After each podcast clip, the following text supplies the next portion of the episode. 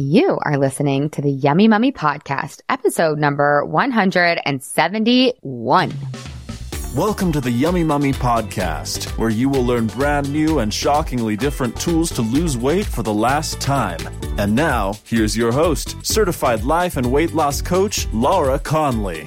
Hello, Yummy Mummies. Welcome to the pod.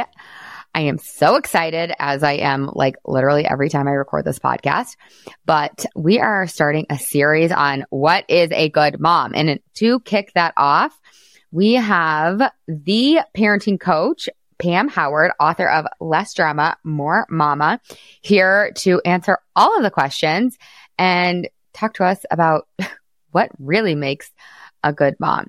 So welcome to the podcast, Pam. I'm so happy you're here. Give us a little intro about who you are, where you are, what you do, and then we'll dive in. All right. Thank you so much for having me. I'm super excited to be here too.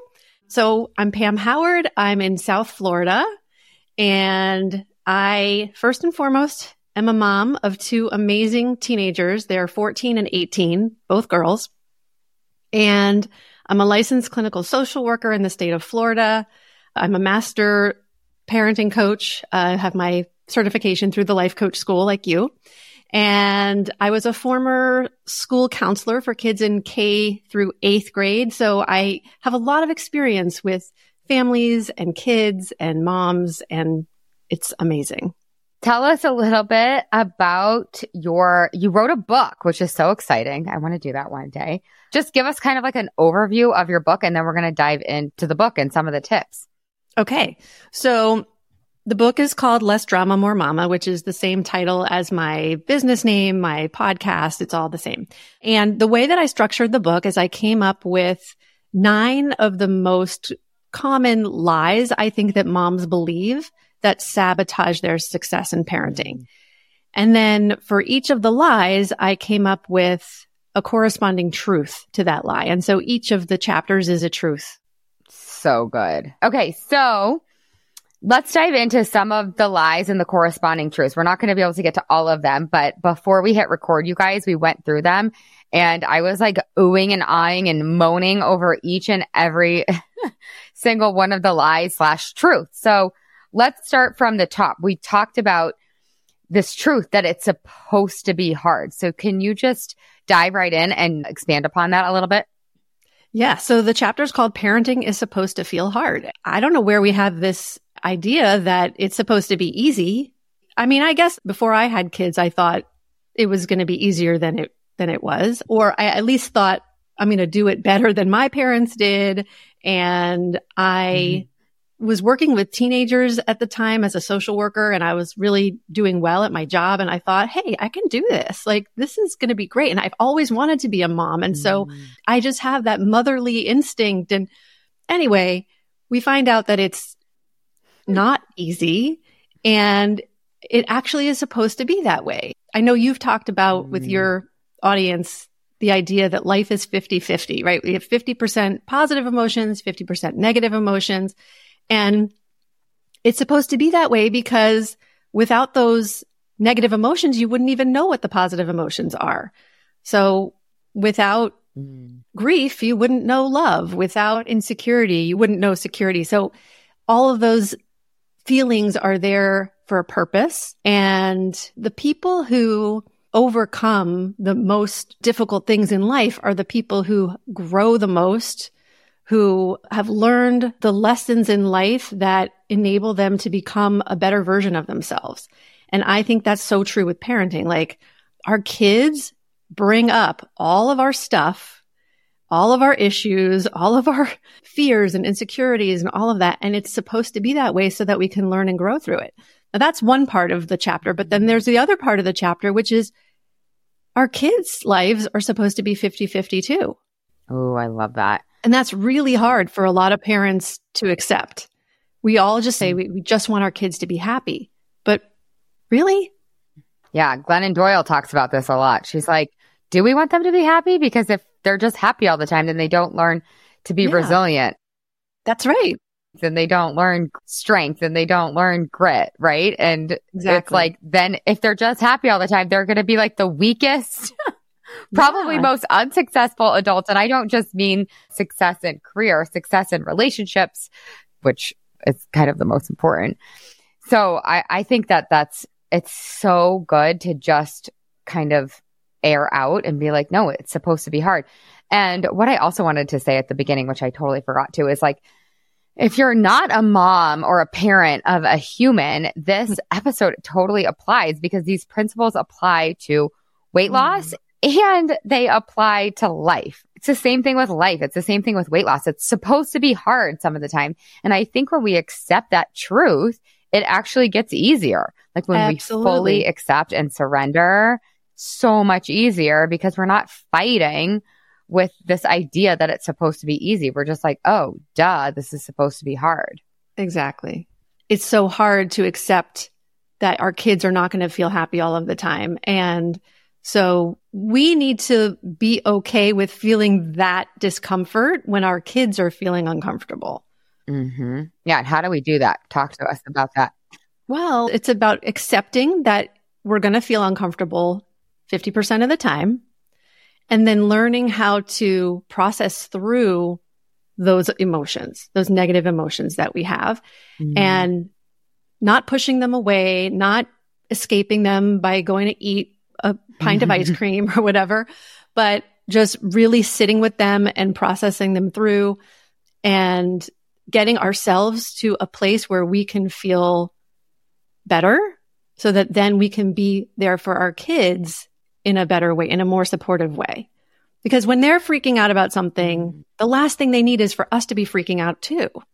They need us to be someone who they can go mm-hmm. to for solid, steady support and guidance. Yeah, totally. Okay. Do you have any good examples of this? Like, I'm assuming that a lot of these truths that you unearthed came from your own personal experience. Oh, yeah. Do you have any stories? Okay, let me think of an example. So my younger daughter, who's 14, gets really worked up and anxious about school. She's kind of a perfectionist and grades are really important to her. And I'm kind of laid back about it. I'm like, you do the best you can. If you don't get a good grade in this class, like what's the worst that can happen? Like I'm very much the opposite. Um, not that I don't want her to Yeah. try and do her best, but I think she takes it to the extreme, right? So she'll come to me and she'll be freaking out about something. Now, I tell myself when that happens, okay, nothing's gone wrong here. This is how she is. You know, there's nothing wrong with her. I don't need to do anything here to like make her feel better. All I need to do is validate what she's going through. I need to be here as a calm presence to be like, I know you're anxious. Let's talk about it. And I walk her through like, what does that feel like in your body? This mm. anxiety. I think at one point she came up with a name for it, right? To kind of externalize oh. the anxiety a little bit. So it wasn't like something about her. Kind of like that movie Inside Out. Exactly. Yeah. Do you remember that movie? Of course. Yeah. I love that movie. So, right. So it's just like, no, this is just what your brain does when you have a test coming up or when, you know, you're worried about an assignment. And I talk with her about what's the worst that can happen. Okay. Now what's the best that can happen? And always, always she comes back from school the next day and everything's fine. And I got a great grade. And she's coming to realize on her own, which is the best, right? Mhm. That, you know what? I notice that I work myself up and I get all worked up about something and I get really stressed out. And then it's never as bad as I think it's going to be. Huh. That's so interesting. That's so cool. I wouldn't be able to do that though if I was freaking out and like upset at her for being anxious or also feeling anxious about it. Like that would not help her in any way. Yeah. So, how do you stay calm?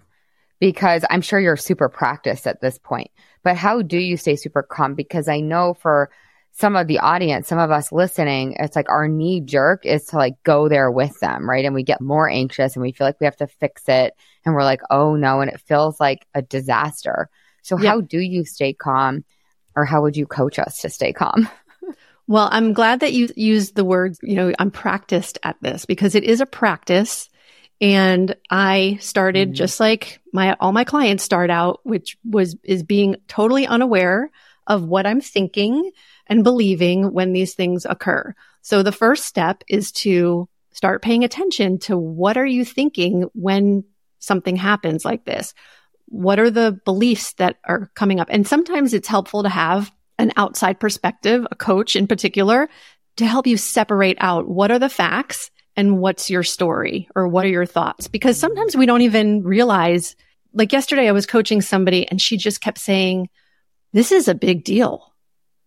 And I was like, that's a thought you're choosing to think. How do you feel when you think this is a big deal? And she was like, I feel overwhelmed. I feel pressured. And I was like, what if it's not a big deal? So we don't even, yeah. we're not even aware sometimes of what we're telling ourselves that are just made up in our head. So that's the first step is separating out what are the facts? What's the story? And then this is where the practice comes in. So you'll do that after the fact, right? So you'll have a big blowout with your kids and then you'll go back to reflect on it. Okay. What happened? What was I thinking? Okay. That made me really frustrated. And so I yelled. Okay. Is there another mm. way? Then you have to ask yourself, is there another way I could have thought about this? What else could mm. be true in this situation? Or how else could I think about this situation? Then you can see, oh, maybe one of my favorite thoughts is my child isn't being a problem. They're having a problem. Mm. So that automatically puts me into a more compassionate place and curious of like, oh, they're having a problem. I wonder what it is. How can I help? Versus there being a problem. And so this is annoying or an inconvenience or something. So then you can start to see, okay, there are other ways to see this situation. And how would I feel if I was thinking that? And then what would I do? So that's the 1st mm-hmm. step of the process. Then you get to the point where you're about to yell you're about to lose it and you recognize, oh, this is what I'm thinking. And you interrupt yourself. You catch yourself and you yes. interrupt it and you think something different and the whole situation then shifts. Then after, and so then after doing that for a while and sort of catching yourself and you'll have days where things are going better than other days and you'll, sl- it's two steps forward, one step back, all of that. But then eventually you get to the point where you just have a new way of thinking about things.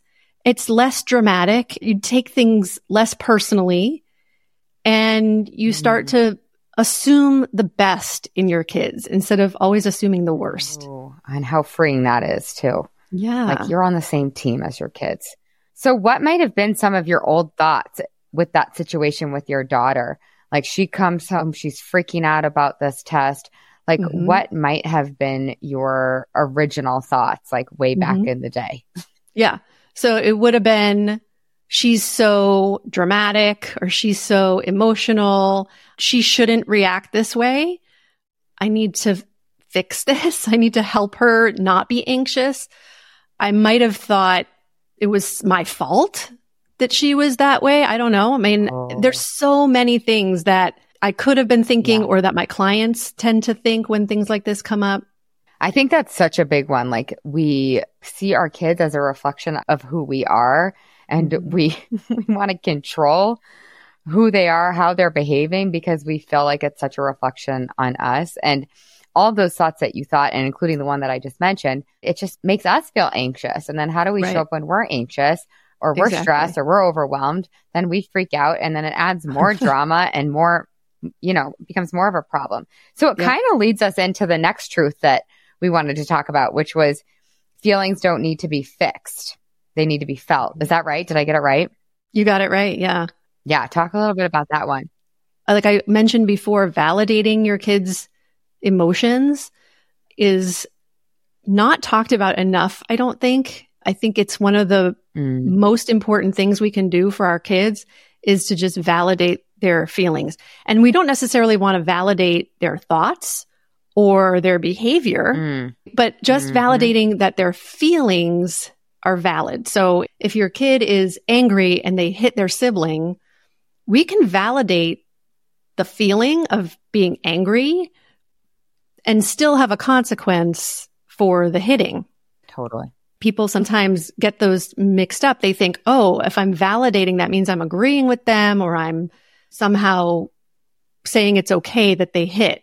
That's not what we're saying at all. It's just mm-hmm. their feeling is valid. And so then you can have a conversation, ideally at a calm t- moment later on mm-hmm. after the fact, where you talk with your child about what else could you have done in that situation? Or even asking them, how else can you think about this situation? We don't want to coach our kids, but just being able to help them maybe with perspective taking and seeing things in different ways. And then also talking to them about how they can handle their emotions differently and more effectively. Yeah. Totally. I mean, it's exactly the same work. I mean, there's so many parallels here. It's so fun, right? Like going back to the first truth that we talked about, like weight loss is supposed to be hard some of the time, but like it's already hard, like your current reality. Same with parenting. If you're always fighting or you're always stressed about your kids or your parenting, yeah, you know, maybe it's supposed to be hard. And then in the acceptance of it being hard, it becomes easier. And same with weight loss. Like maybe weight loss is supposed to be hard or it's supposed to be hard to say no, thank you. And then when it comes to feelings don't need to be fixed and I call it like looking back with love, like after the fact, like, yeah, we don't want to talk to our children about like the hard moment in the moment because their nervous systems are triggered. And like, yeah. you know, maybe we do eat the cupcake after we said we weren't going to eat the cupcake. Like after we calm down, can we go back and be like, yeah, it's okay to be frustrated. It's not okay to hit your sister. Like, yeah, it's okay to be stressed. It's not okay to eat the ice cream if you want to lose weight and that's not right. working for you. Right. I think it's so cool to like separate the feelings and the emotions and what can I do differently? Like if I'm feeling stressed, what can I do instead of eat the ice cream? If I'm feeling frustrated, what can I do instead of hit my sister? Yeah. And also just allowing yourself to feel the stress versus reaching for the ice yeah. cream. Just sitting with yeah. the feeling in your body of where am I feeling this stress and describing it yeah. in detail. And I mean, I've, I've done all that because I used to be a big time stress eater.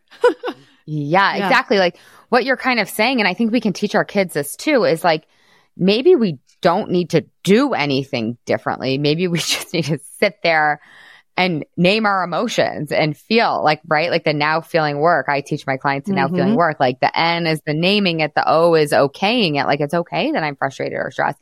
And then the W is witnessing it.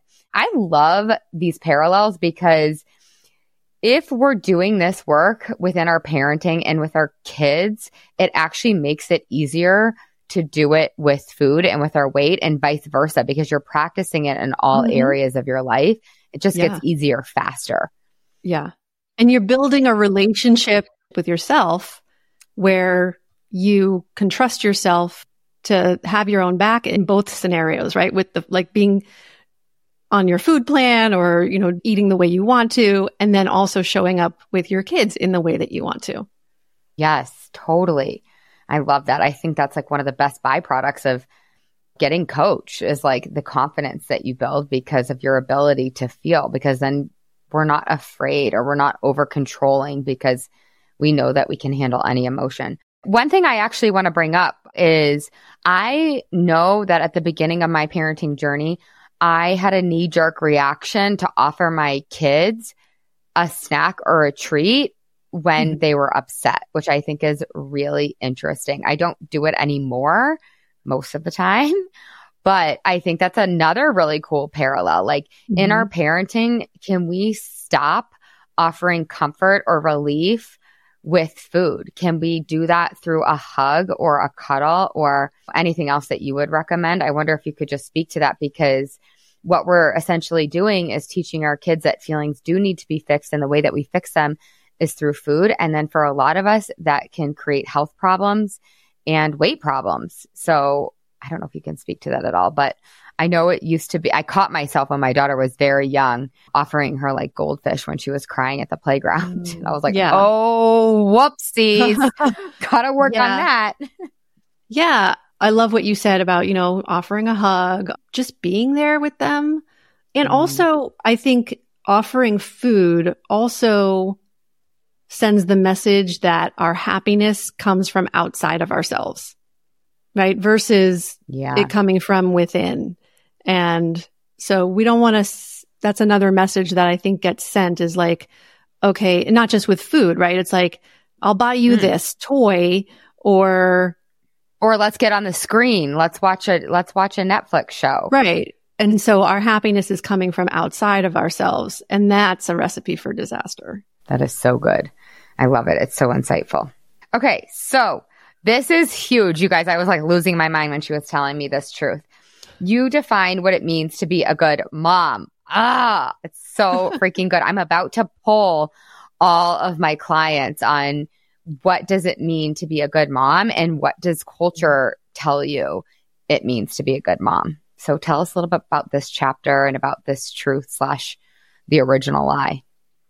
Yeah. So I think that when most of my clients come to me, that's what they want. They want to be a good mom. They want to be a better mom.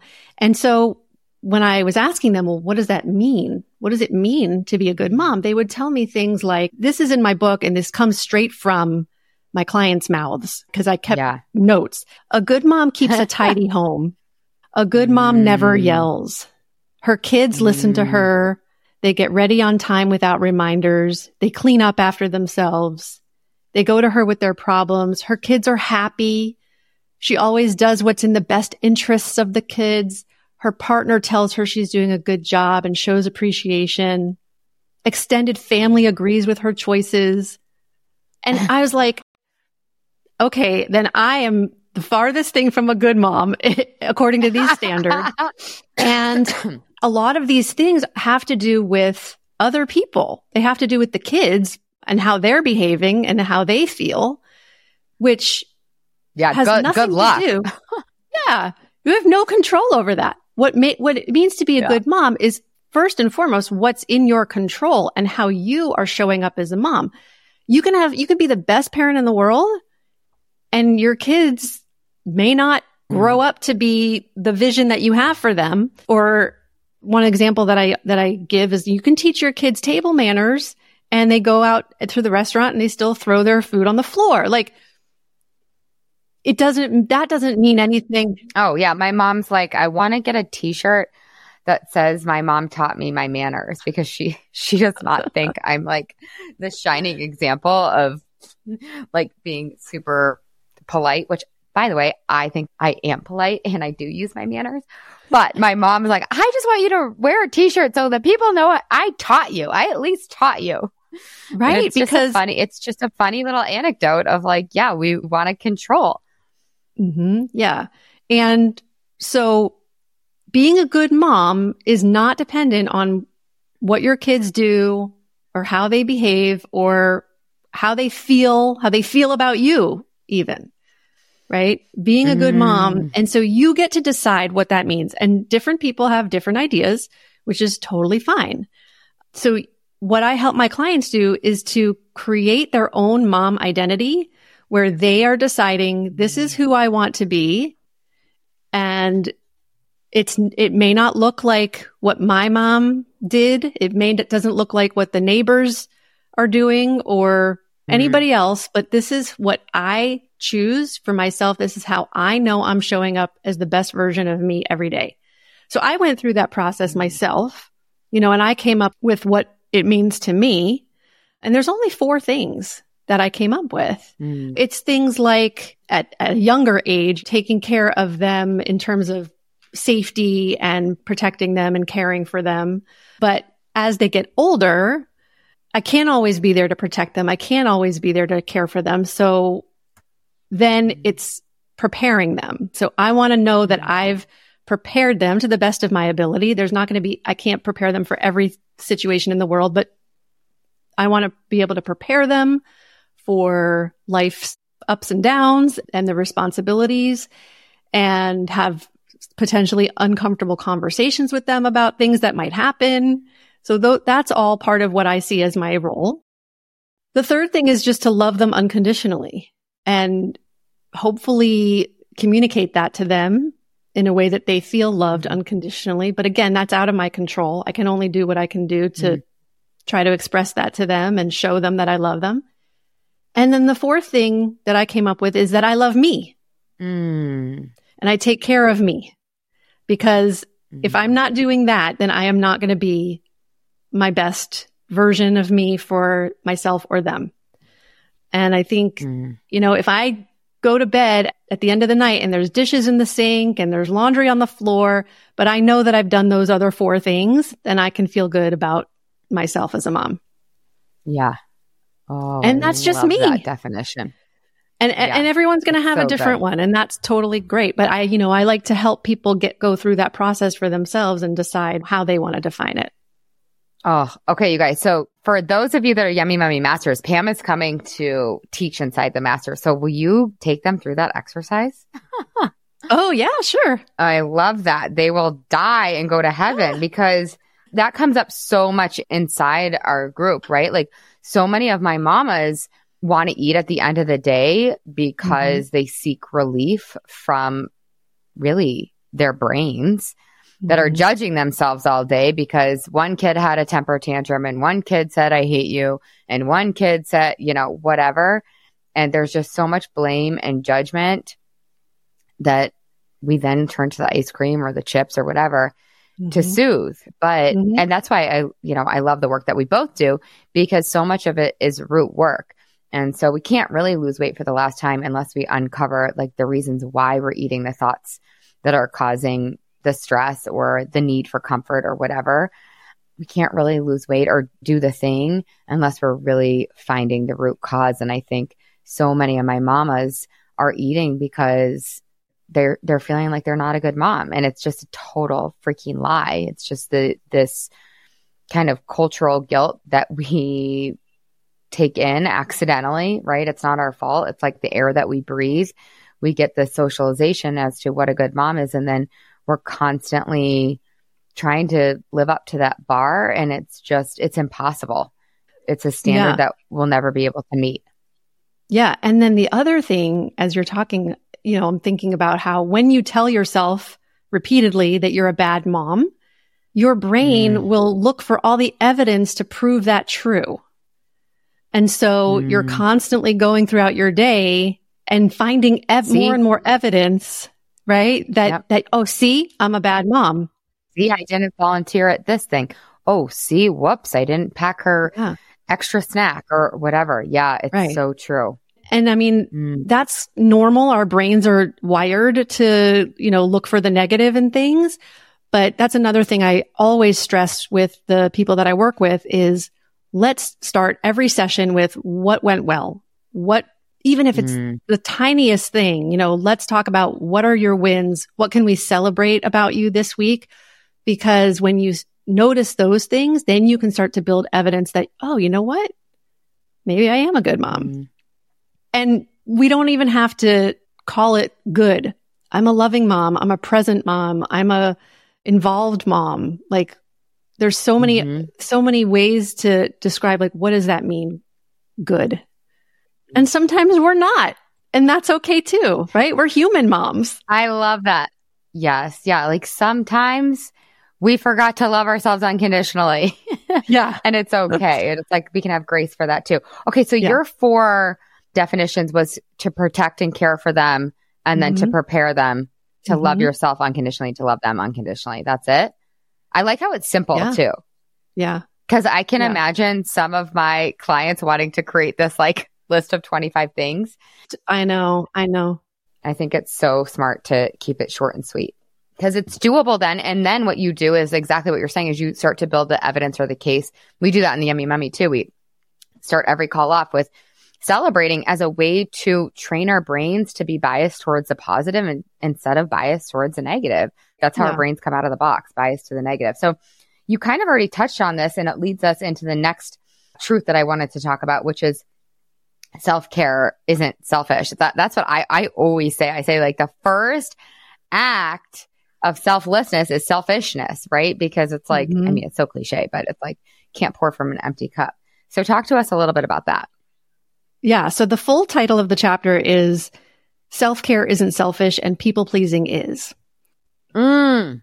Yeah. And I think, I- think that people have heard enough times It's not Mhm. selfish to take care of yourself because if you're not feeling great about yourself and you're not well rested and have nutrition and exercise and all that stuff, you can't be at your best for anybody else.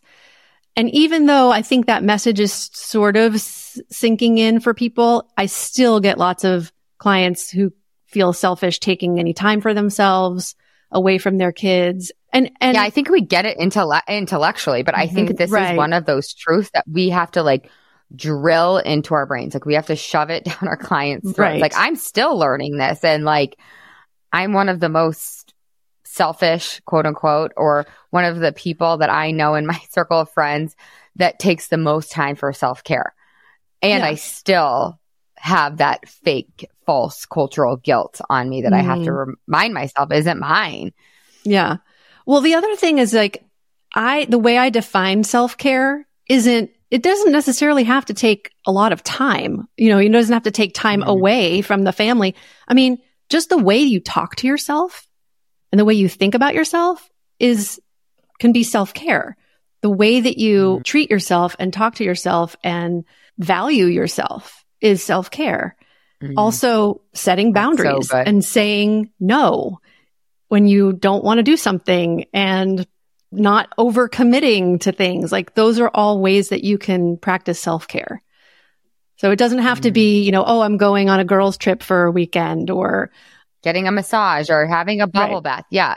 Those can be, but I love what you're saying because I think also our, our culture is like you have to work out for an hour and you have to meditate and you have to do your breath work and you have to do your journaling and it has to be perfect and quiet.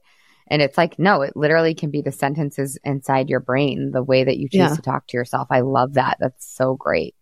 or like what you just said about the meditation. It's like, no, an act of self care would be taking three deep breaths before you react to your child. Mm-hmm. That's it. That's Yeah. self care. That's so true.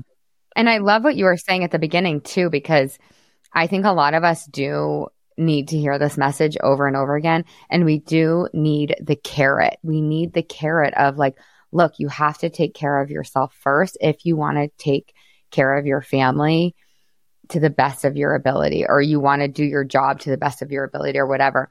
And what's so interesting, I'm bringing up Glennon Doyle again and Dr. Becky Kennedy. They were just talking about on one of their podcasts about isn't it so interesting that we have to justify our Mhm. self care by saying, oh, you know, I deserve a nap because if I take a nap, then I'll be able to get through the dinner routine and the bath time routine and the bedtime routine.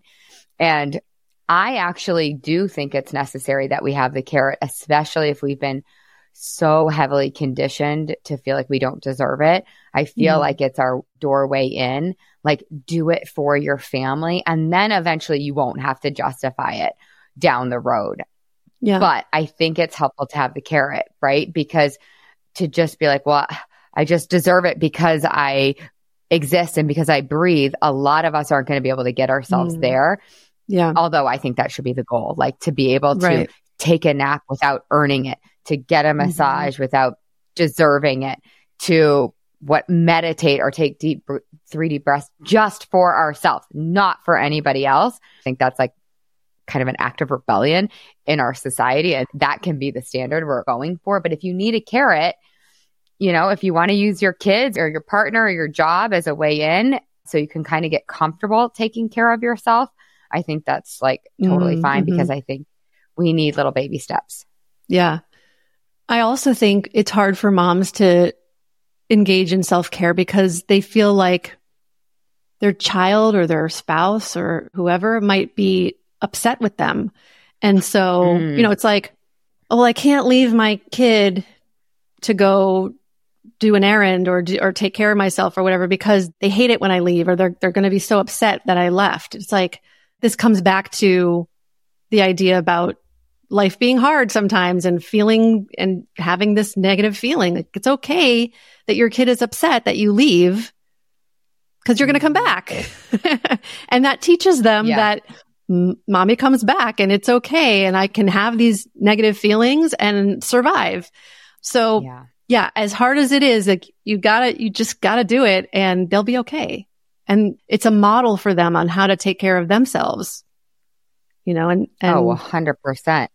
Right. I always say, like, let's lose weight for the last time and become free from food forever for our kids so we don't pass down this diet drama. But mm-hmm. a part of doing that work is being able to put yourself at the top of the list and being able to like a lot of what we practice inside the Yummy Mummy experience is self care. And it's an even better legacy to give to our kids, which is like, do you really want your kids growing up as a victim or one of mm-hmm. these martyrdom moms? Like, no, you want your kids growing up, especially your daughters growing up, being the opposite, feeling like they can take care of themselves, not feeling a victim too. So I think yeah, it's a huge, it's a huge responsibility actually.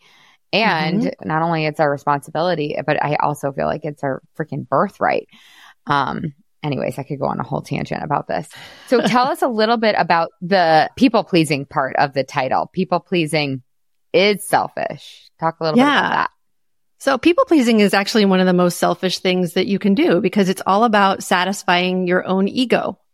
A lot of people think, but I'm pleasing other people and I'm doing things because I'm being kind, but it's not really kind. It's not coming from a place of kindness and love. It's people pleasing is driven by insecurity and a fear of rejection or a need for approval from other people so that we can feel good about ourselves.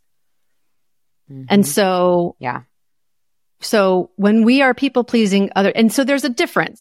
You can feel the difference in yourself when you are doing something yeah. out of a place of kindness and love versus I really don't want to do this, but I don't, but I want this person to like me or I don't want this person to be upset mm-hmm. with me. And so I'm going to say yes when I mean no. And then I'm going to feel super resentful and blame them when in fact it was my own doing. So yeah.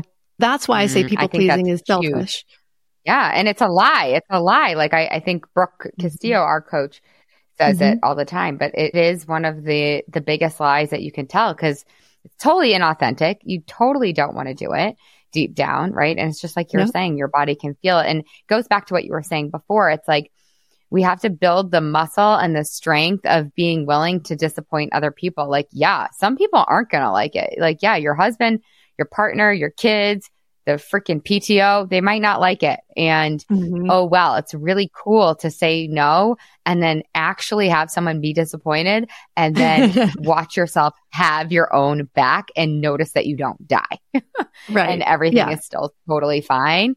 It's such a confidence booster. I love it. I agree. Yeah. Okay. So, Pam, tell us one actionable takeaway that we can start to implement because I know you're a big believer and getting into action. And while we're all going to go buy your book, we also want to put down all the parenting books and start doing instead of continuing to consume. So tell us.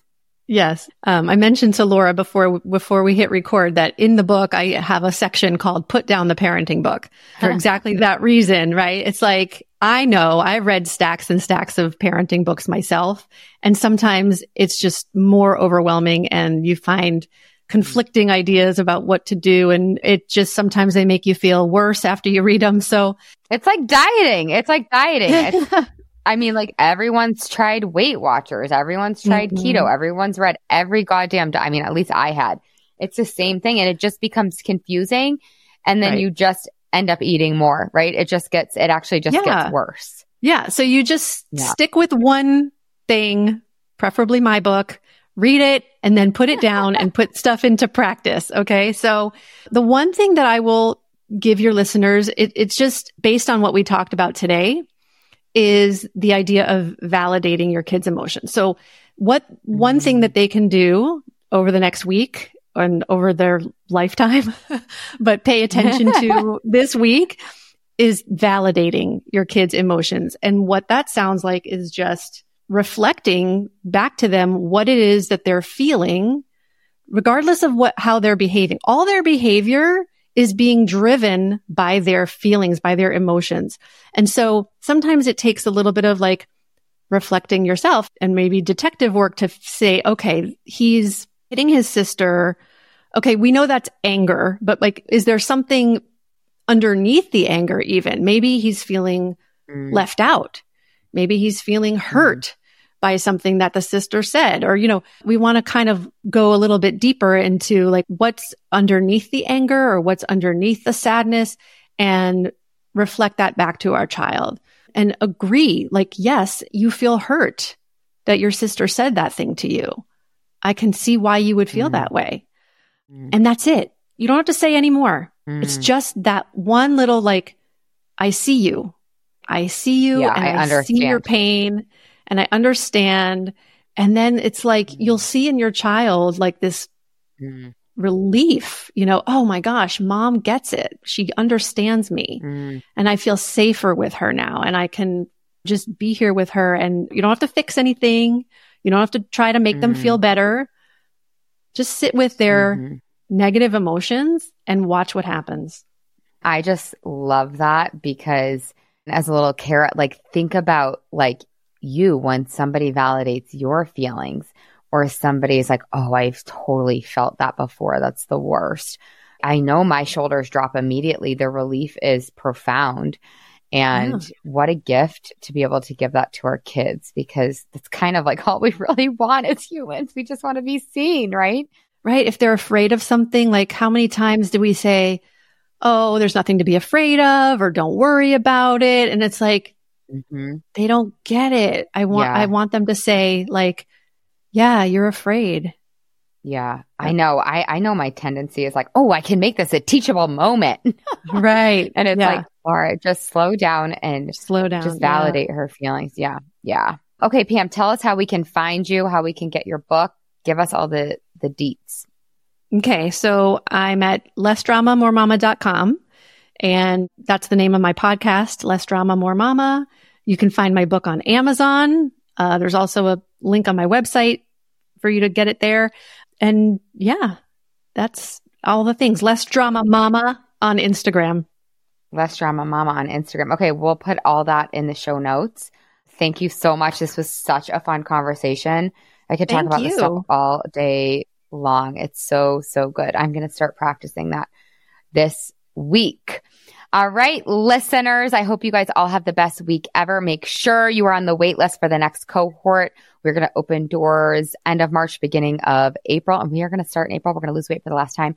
So go to lauraconley.com, click work with me and make sure your booty is on that list. There's bonuses for the babes that are on the wait list, the interest list, whatever you want to call it. And pretty please with a cherry on top, go leave a review. This helps other moms be free. And that is the intention of this podcast. So please, please, please leave a review, a rating, and then share it with a friend. So I hope you guys really have truly the best week ever. I will talk to you next week. And thanks again, Pam. What a freaking treat having you on. Thank you so much. Hey, if you've enjoyed listening to this podcast, I would love it. Love it if you leave a rate, review, and a subscribe on whatever you're listening to this podcast in. Pretty, pretty pleased with a cherry on top. It would help me so much and it would help all the other mamas out there hear this message. Thank you in advance. I really appreciate it. And you have to come check out the Yummy Mummy experience. It's my proven lose weight for the last time group coaching and course. Head to lauraconley.com and just click work with me. Other than that, you guys, I would love to give you a free gift. If you want your free listener only gift, go to lauraconley.com forward slash gift. And from there, you will get your free best ever weight loss hack. So cool. The last thing I want to tell you, you guys, is I do have a free Facebook group. It's called, you guessed it, The Yummy Mummy. Lose weight for the last time end body drama, and get food freedom. You can just search that in Facebook, or again, you can head to the show notes and you'll find the link there. All right, you guys, have the best day ever.